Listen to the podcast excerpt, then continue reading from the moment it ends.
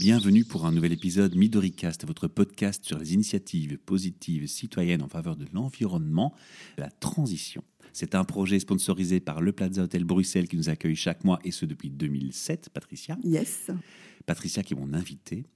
Comme partenaire du projet, nous avons aussi transformé à Bruxelles espace de coworking et innovation center et bien entendu notre ASBL de Podcast Factory Org.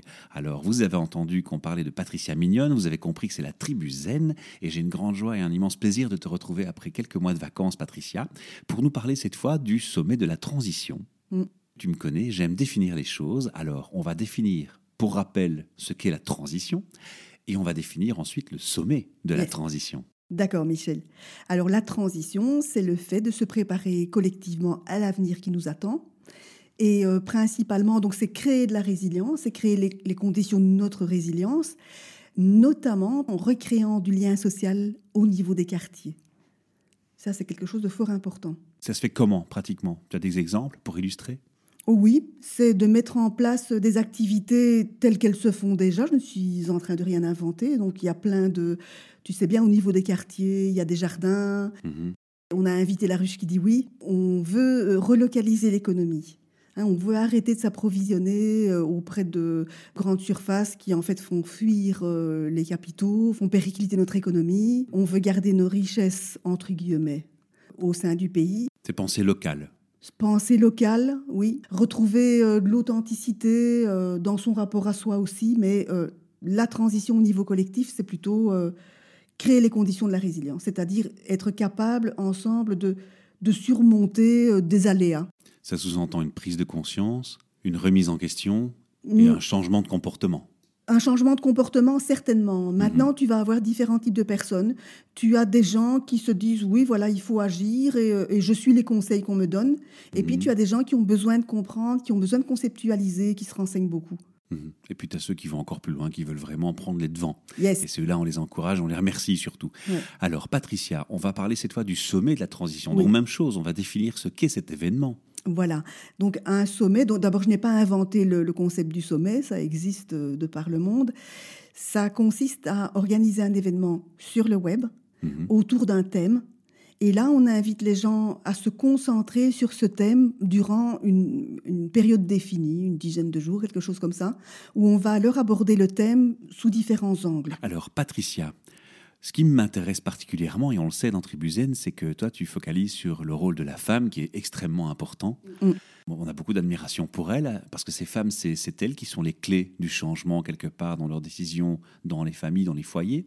Et bien entendu, on s'y attendait. Toi, tu focalises sur l'aspect féminin dans ce sommet de la transition. Oui, c'est ça. Ce qui se passe, c'est que les femmes euh, ne se rendent pas nécessairement compte de, du rôle clé qu'elles peuvent jouer dans le changement. Et ce pourquoi elles ne s'en rendent pas compte, c'est qu'on est dans des routines, euh, des routines non seulement des routines familiales, mais des routines culturelles. On a quand même été conditionnés pendant des siècles à jouer un rôle un peu servile. Donc, euh, nous sommes les personnes, les femmes, depuis des temps immémoriaux. On est là pour servir, on est là pour faire tourner la maison, on est là pour euh, assurer, jouer les rôles de petites mains. Et on a, on éduque nos filles comme ça encore actuellement. hein. Le bleu pour les garçons, le rose pour les Ouais, filles. Voilà, on se, on se rend même pas compte de ça. hein. catastrophique. Oui. Euh, Donc, euh, les femmes sont dans une posture paradoxale euh, actuellement et depuis un certain temps, des femmes qui luttent, à savoir qu'on se plaint, mais euh, ça ne nous empêche pas de perpétuer les stéréotypes parce qu'on ne se rend pas compte du fait que l'idéologie, c'est quelque chose qui nous manipule de l'intérieur. Mhm. Donc, on ne se rend pas compte que, par exemple, en ne faisant pas travailler nos enfants, en ne les faisant pas participer à la vie familiale, aux tâches ménagères, eh ben, on leur, non seulement on leur porte préjudice, on porte préjudice aux futurs adultes qu'ils seront, mais en plus, on perpétue le modèle. Oui, ça a du sens ce que tu dis là. Mm, mm. Et on le constate dans pas mal de causes, entre guillemets. Alors, c'était une discussion qu'on avait off, hein, hors micro. Alors, Patricia, ce qui m'intéresse ici, c'est aussi, est-ce qu'il y a un changement dans ce constat que tu es en train de nous, nous élaborer? Est-ce qu'il y a une évolution, malgré tout, qui est positive dans la prise de conscience des femmes? Est-ce qu'on n'est malgré tout pas dans une tendance où il y a de plus en plus de femmes qui réalisent ce besoin, cette nécessité de changer? Non, je ne crois pas. Toi, tu penses qu'il y a encore un combat à faire? Oui, je pense mon propos, je ne vais pas dire mon combat parce que c'est pas d'ordre agonistique, c'est pas ça du tout.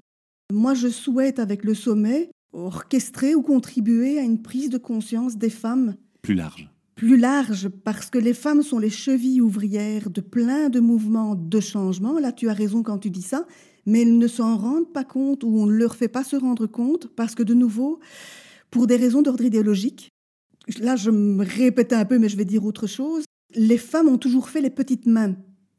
Et ça, c'est du fait de l'éducation. On a entraîné les filles à faire les petites mains, à ne pas la ramener, à toujours faire les choses très modestement, ne te vendre pas, ne te conduis pas comme un mec. Et d'un autre côté, et ça, ce sont mes amis hommes qui me l'ont dit, euh, je suis pas un homme, moi je ne fréquente pratiquement que des femmes, ou bien je ne fais de confidences, je n'échange des confidences qu'avec des femmes.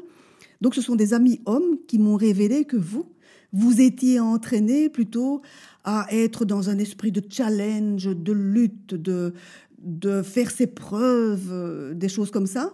Et ce qui fait que les hommes sont plus enclins à prendre des rôles qui sont euh, des rôles de, représentation, de prise de parole, etc.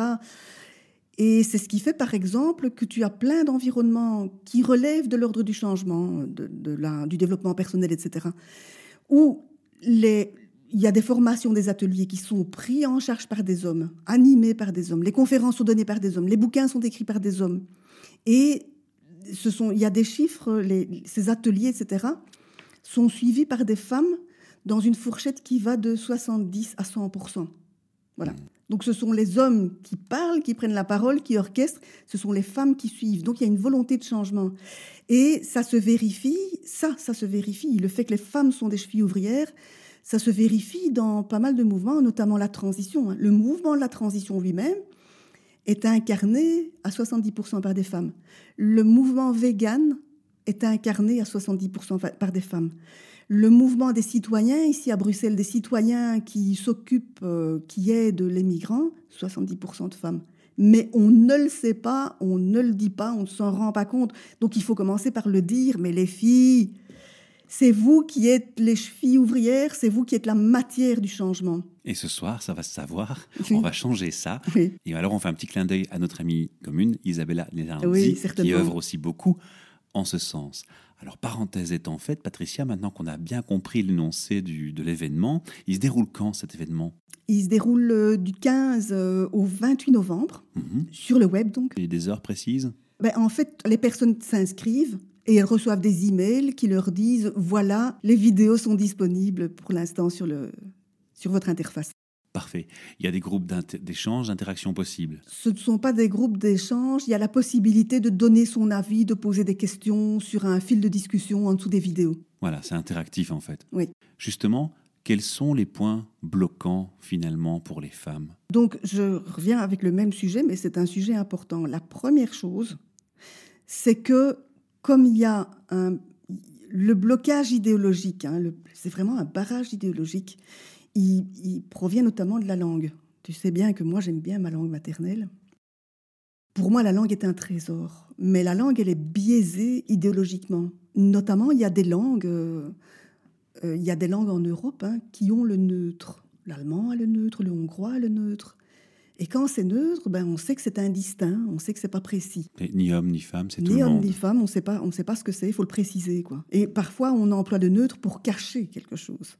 Hein, ça j'ai euh, rencontré récemment quelqu'un qui est en couple avec une personne du même sexe et qui, ne voulant pas en parler à ses parents, a employé le neutre. Voilà, une personne. Notre couple. Voilà. Donc ce qui se passe, c'est que la langue française emploie le masculin pour généraliser. Et donc on dit le consommateur alors que la femme est à l'origine des décisions d'achat à raison de 80%. Donc en fait, le consommateur est une consommatrice. Il faut déjà que les femmes le sachent. Il faut déjà qu'elles sachent le pouvoir qu'elles ont de changer euh, le contenu de leur caddie, par exemple, tout simplement. Ce sont les femmes qui, encore actuellement, malgré les luttes nombreuses qui ont eu depuis le début du XXe siècle, que ce sont encore les femmes qui font tourner la maison, que ce sont encore les femmes qui achètent ce qu'on mange, ce avec quoi on, nettoie la maison et des choses comme ça. Donc c'est quelque chose d'important parce que encore Cyril Dion l'évoque encore dans son dernier livre euh, Petit traité de résistance contemporaine.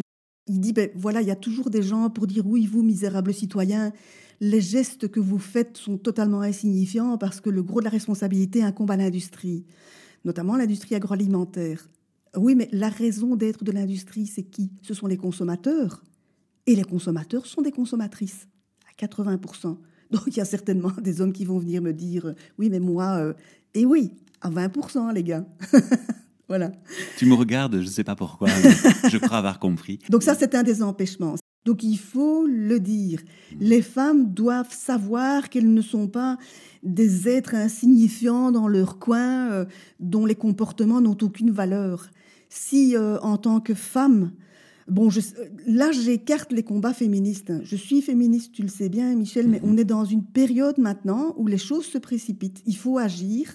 Ce que je me dis, c'est qu'on nous a confinés dans un rôle, comme ça, on est, c'est ancré, hein, ça fait partie de notre identité eh bien, euh, ce rôle, pour une fois, valorisons-le. Vivons-le comme un levier positif au lieu de le vivre comme une contrainte. Qui... Comme une force. Oui, c'est ça. C'est un beau message. Oui. Et donc là, c'était le premier empêchement. C'est le fait qu'on ne mesure pas l'ampleur de notre pouvoir. Les femmes ont dans les mains le levier du changement. Deuxième chose, deuxième empêchement, c'est que les femmes nous diront, nous disent, hein, puisque j'ai interrogé beaucoup de gens, euh, j'ai pas le temps. Elles n'ont pas le temps, on n'a pas le temps parce qu'on est occupé à mille autres choses qui sont de l'ordre. Ça, je me permets de le dire. C'est assez, euh, disons, c'est assez punchy ce que je vais dire ici, mais je me permets de le dire parce que j'ai beaucoup dialogué avec des personnes qui m'ont dit oui, c'est vrai. C'est que ce manque de temps, il est lié à une forme d'affairement. Il y a mille choses à faire, etc. Et on est dans l'urgence, on est dans le stress. Quand on est dans le stress, on est sous la dominance du, cerveau reptilien. Donc on est dans une espèce de fuite en avant, sous stress. Impulsion. Oui. Et en, fait, on est dans l'ordre de l'affairement. Et on est en train de s'adonner à des choses non nécessaires. Qu'est-ce que ça change que tu passes l'aspirateur tous les jours, que tu prennes les poussières tous les jours?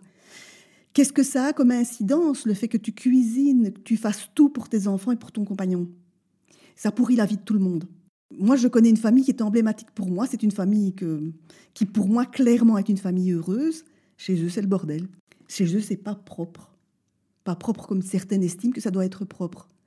Mais ça rayonne de bonheur en permanence, quoi. Et donc, est-ce que c'est pas plutôt ça, la vraie vie? Est-ce que c'est pas plutôt ça qu'on souhaite euh, vivre, nous, en tant que parents, et offrir à nos enfants? Donc il y a, à réfléchir et euh, je pense que les personnes qui sont comme ça dans l'affairement, et ça m'a été confirmé aussi, ça leur évite de se poser la vraie question qui est celle du sens de son existence. C'est un peu la charge mentale que tu pointes souvent dans les épisodes précédents, qui est une charge à tel point qu'en fait elle te distrait de ton objectif J'aimerais quand même nuancer une chose, c'est que si tu vis, on va prendre ton image et vivre dans le bordel et limite sale, hein, mais sans, bah euh, sans aller dans... Là, tu exagères. Non, non, mais je l'exagère volontairement pour, euh, pour illustrer.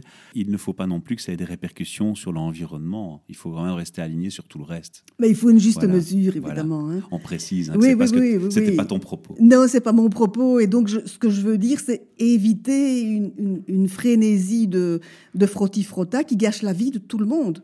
Parce qu'une personne qui est comme ça dans le, dans le délire euh, hygiéniste, c'est une personne qui empêche tout le monde de vivre, elle, mais aussi ses, enfants, etc. Hein. Ça va jusqu'au toc, hein, chez certains. Oui. Patricia, il y a d'autres freins, j'imagine, d'autres leviers. Est-ce qu'on peut dire que le levier euh, financier est aussi un frein? Le levier financier est aussi un frein, exactement. Le bio, ça coûte trop cher. Et là, j'ai une réponse depuis longtemps.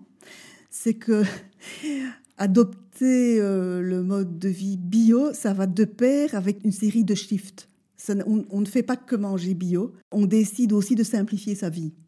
Donc non seulement on mange bio, mais on va se reconnecter aux choses fondamentales. On va se mettre euh, à cuisiner. Quand on mange bio, ça veut dire qu'on cuisine en général. Euh, on va générer moins de déchets. On va s'approvisionner au niveau local. On va connaître nos fournisseurs. Et on va se reconnecter à une dimension plus authentique de nous-mêmes, de la relation aux autres, etc. Ce qu'on va faire aussi, c'est consommer beaucoup moins de produits préparés. Donc on ne va pas acheter de repas préparés. Idéalement, on va euh, cuisiner les goûters des enfants, on va cuisiner ensemble. Euh, on va manger beaucoup moins de viande, beaucoup moins de charcuterie. Et ce faisant, on réduit aussi notre incidence sur le changement climatique parce qu'il est bien connu que le, la consommation de, de, viande industrielle est à l'origine euh, de l'essentiel du changement climatique. J'irais même plus loin, je dirais aussi que c'est un combat contre le, le capitalisme à l'extrême, qui est mm. une cause de beaucoup de dérèglements climatiques. Parce que prendre conscience que chaque chose a un coût et que le producteur local doit être mieux rémunéré que le producteur de l'autre côté de la planète parce qu'il est sous-payé, esclavagé, ben, ça a un impact sur son portefeuille, mais ça a surtout un impact sur la valeur, sur les... Un impact éthique un impact éthique. Et du coup, c'est aussi décourager une tendance capitaliste qui vise à toujours dire il faut moins cher, il faut moins cher, il faut moins cher. Et c'est ce moins cher, moins cher, moins cher qui pousse aux extrêmes de l'exploitation de l'humain, de la souffrance humaine, de la détresse humaine. Et animale. Et animale.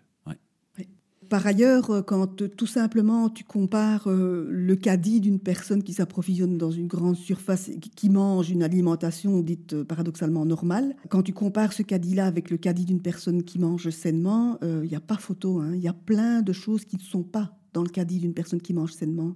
Donc toute cette alimentation frelatée, donc frelatée donc toxique, qui exerce des effets vraiment néfastes sur la santé et pas seulement sur la santé. On ne se rend pas compte que notre corps, si on absorbe des aliments, des composants toxiques, ça a une incidence immédiate, non seulement sur notre état de santé, mais sur notre humeur, la qualité de nos relations, les performances des enfants à l'école, l'attitude des enfants à la maison. Des enfants qui sont sevrés très peu de temps, une semaine, 15 jours de sucre et de produits, euh, tu vois, de produits chimiques qu'on met, dans les sodas, etc. L'enfant, dans, dans la dizaine de jours, il devient beaucoup plus sociable, plus calme à l'école, plus coopérant à la maison. Donc il n'y a pas photo. Hein. J'irai même plus loin. Il y a même des substances qui sont un peu, qui font un peu accumulation dans l'organisme et qui déclenchent leurs troubles et leurs leurs perturbations plus tard dans le temps, et c'est encore plus inquiétant parfois. Alors Patricia, il y a d'autres points bloquants encore qu'on n'a pas cités. Alors on a cité la prise de conscience, on a cité la démarche euh, de choisir volontairement ses achats, de faire du bio, on a cité la problématique de l'argent. Oui, parmi les autres points, il y a la crainte de se retrouver toute seule dans son coin et que ça n'ait pas d'impact. Qu'est-ce que ça va changer si moi je fais mes petits gestes dans mon coin? Donc les personnes ont besoin de se rassurer en sachant que d'autres personnes le font aussi. Et ça, c'est facile à faire, c'est facile de se rassurer parce que plein d'autres personnes le font. Et donc, notamment, en rejoignant Tribuzen, ben, on retrouve euh, un esprit. On rencontre, enfin, virtuellement, là, hein, c'est sur le web, mais on, croise des personnes qui sont dans cet état d'esprit de construction, etc. Et moi, je préfère de loin, dont on, évoque, souvent la légende du colibri, hein, que, que Pierre Rabhi, etc., euh, ont, adopté. Mais moi, je préfère une autre métaphore qui est beaucoup plus euh, positive et constructive. C'est la métaphore de, c'est l'histoire du centième singe. Donc c'est l'histoire de bon, euh, il y, a, y, a, plein de variantes de cette histoire. Hein. C'est sur une île isolée, un, singe soudain se met à laver son aliment. Certains disent que ce sont des patates douces, voilà. Il y a du sable dessus, le singe se met à laver sa patate douce, puis il y en a un ou deux qui font le même geste, et puis toute la troupe se met à adopter le même geste, et puis au niveau, c'est une métaphore. Hein. Et puis à partir du moment où on atteint le centième singe, eh bien, sur les îles voisines, les singes se mettent aussi à laver leurs patates. Et euh, certains y voient alors l'idée que dans la matrice, maintenant, on peut parler comme ça. Avant, on n'aurait pas pu parler comme ça, mais grâce euh, à la physique quantique, on peut se dire que il y a une espèce de champ qui se construit, un petit peu comme l'idée platonicienne, hein, que quelque part autour de nous, le, geste a généré une matrice qui fait qu'alors, soudain, en plein d'endroits du globe, d'autres individus se mettent à adopter le même comportement. Et euh, je trouve ça beaucoup plus riche parce qu'il y a là une notion d'intelligence collective, alors que l'histoire du colibri, il est tout seul le colibri. Quoi. Voilà, donc moi je veux rassurer les gens qui craignent de se retrouver toutes seules et que ça n'ait pas d'impact. C'est justement les personnes, elles peuvent compter sur le fait qu'il y a plein de gens qui sont dans le même élan. Alors, lié avec ce que tu viens de me dire, Patricia, moi je ferai un rebondissement vers le how-to, comment faire? Parce que, ok, on peut être conscient que d'autres le font, être stimulé par le positif et l'exemple, mais est-ce pour autant que je sais quoi faire, les bons gestes, la bonne manière de le faire? Est-ce que c'est pas aussi un frein parfois d'avoir le sentiment d'être désarmé au niveau des connaissances? Oui, il y a plein de manières de faire. Je commence par quoi? Oui, je commence par quoi? Ben, il y a plein de possibilités maintenant. Donc, on va pouvoir, euh, en cherchant sur le web, on va retrouver des initiatives locales. On peut se joindre à des groupes locaux les gens qui, par exemple, développent euh, des jardins, partagés dans les villes Ce sont des gens, ils font pas ça par hasard. Ce n'est pas un jardin et puis rien d'autre. Ce sont des gens qui sont déjà embarqués dans un, projet de vie cohérent. Donc on peut rejoindre des jardins partagés, on peut rejoindre des coopératives, des choses comme ça. Si on est autonome, on peut faire ça. On peut aussi, sur le web, il y a plein de blogs, il y a plein de groupes sur Facebook qui permettent de s'engager, toujours si on est autonome, si on sait le faire, on se prend en charge. Il y a des bouquins, les bouquins de la famille zéro déchet, le bouquin J'arrête de surconsommer, qui pour moi est une Bible. Par exemple, chez Roll, euh, écrit par euh, Herveline Verbeek euh, et Marie Dubois-Lefebvre, pour moi c'est vraiment une référence majeure. Et par ailleurs, si on n'est pas autonome, et si, on n'y arrive pas, voilà, on se rend compte qu'il faut se bouger, on n'y arrive pas, ben on peut rejoindre Tribuzen. Et moi, j'ai créé une formation justement pour aider les personnes qui, n'y arrivent pas à se lancer. Et euh, c'est une formation un peu, euh, disons, qui était un peu punchy sur le plan émotionnel. Mais mes étudiants m'ont dit que j'avais fait ça avec beaucoup de bienveillance et d'autant plus de bienveillance et d'empathie que la formation a été créée avec mes étudiants. Elle a été créée en ligne. Approche Lean Startup. Oui, oui, oui. Et donc j'avais, euh, bon, en ayant interrogé, rencontré beaucoup de gens, j'avais fabriqué la formation, mais je l'ai vraiment confirmée en travaillant en direct avec tous les micros ouverts, donc c'était via le web, tous les micros ouverts, de manière à ce que j'ai des feedbacks en direct de la part des gens.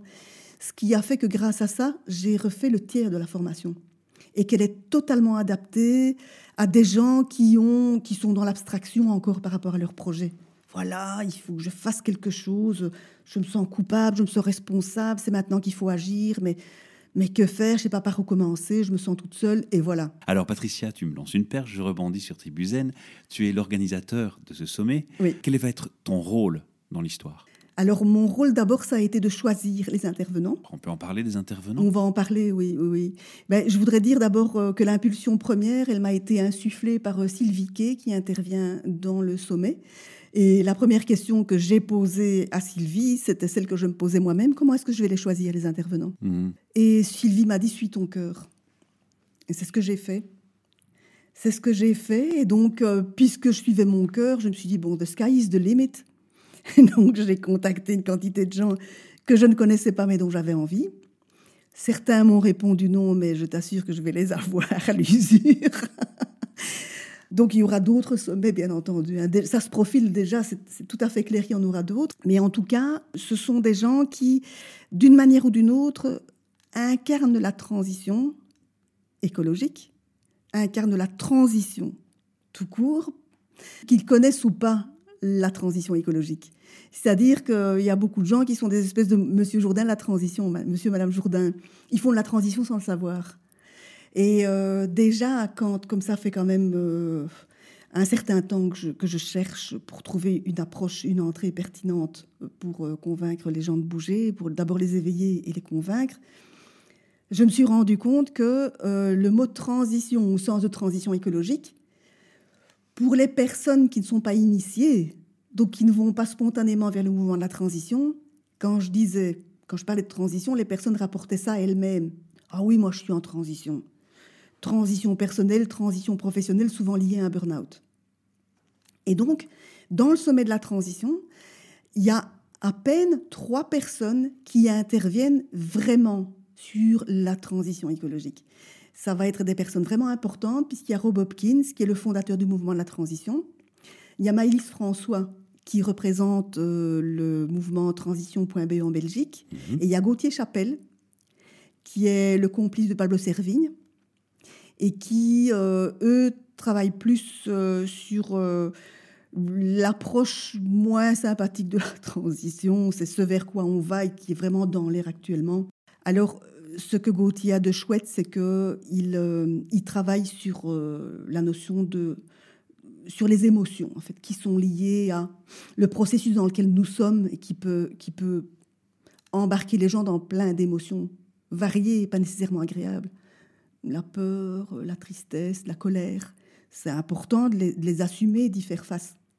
Ça c'est trois personnes qui interviennent là sur euh, proprement la la notion de la transition, mais par ailleurs, j'ai trouvé important aussi de travailler sur euh, les que faire Que fait-on? Qu'est-ce qu'on peut faire, Patricia? On est conscient, on prend conscience grâce à toi, mais qu'est-ce qu'on peut faire? Donc, euh, j'ai choisi de travailler un tout petit peu sur les que faire parce que parmi les étudiantes, étudiants, il y avait un homme dedans, qui m'ont aidé à construire la formation, les personnes m'ont dit, ben moi je me suis inscrite parce que je pensais faire des gestes écologiques, mais en même temps ou avant, euh, c'est des processus qui vont ensemble. En fait, ils ne sont pas successifs, c'est c'est pas séquentiel, ça se déroule en même temps. Il y a des prises de conscience qui font qu'on se dit ouais, il faut, il faut que je le fasse, je dois le faire.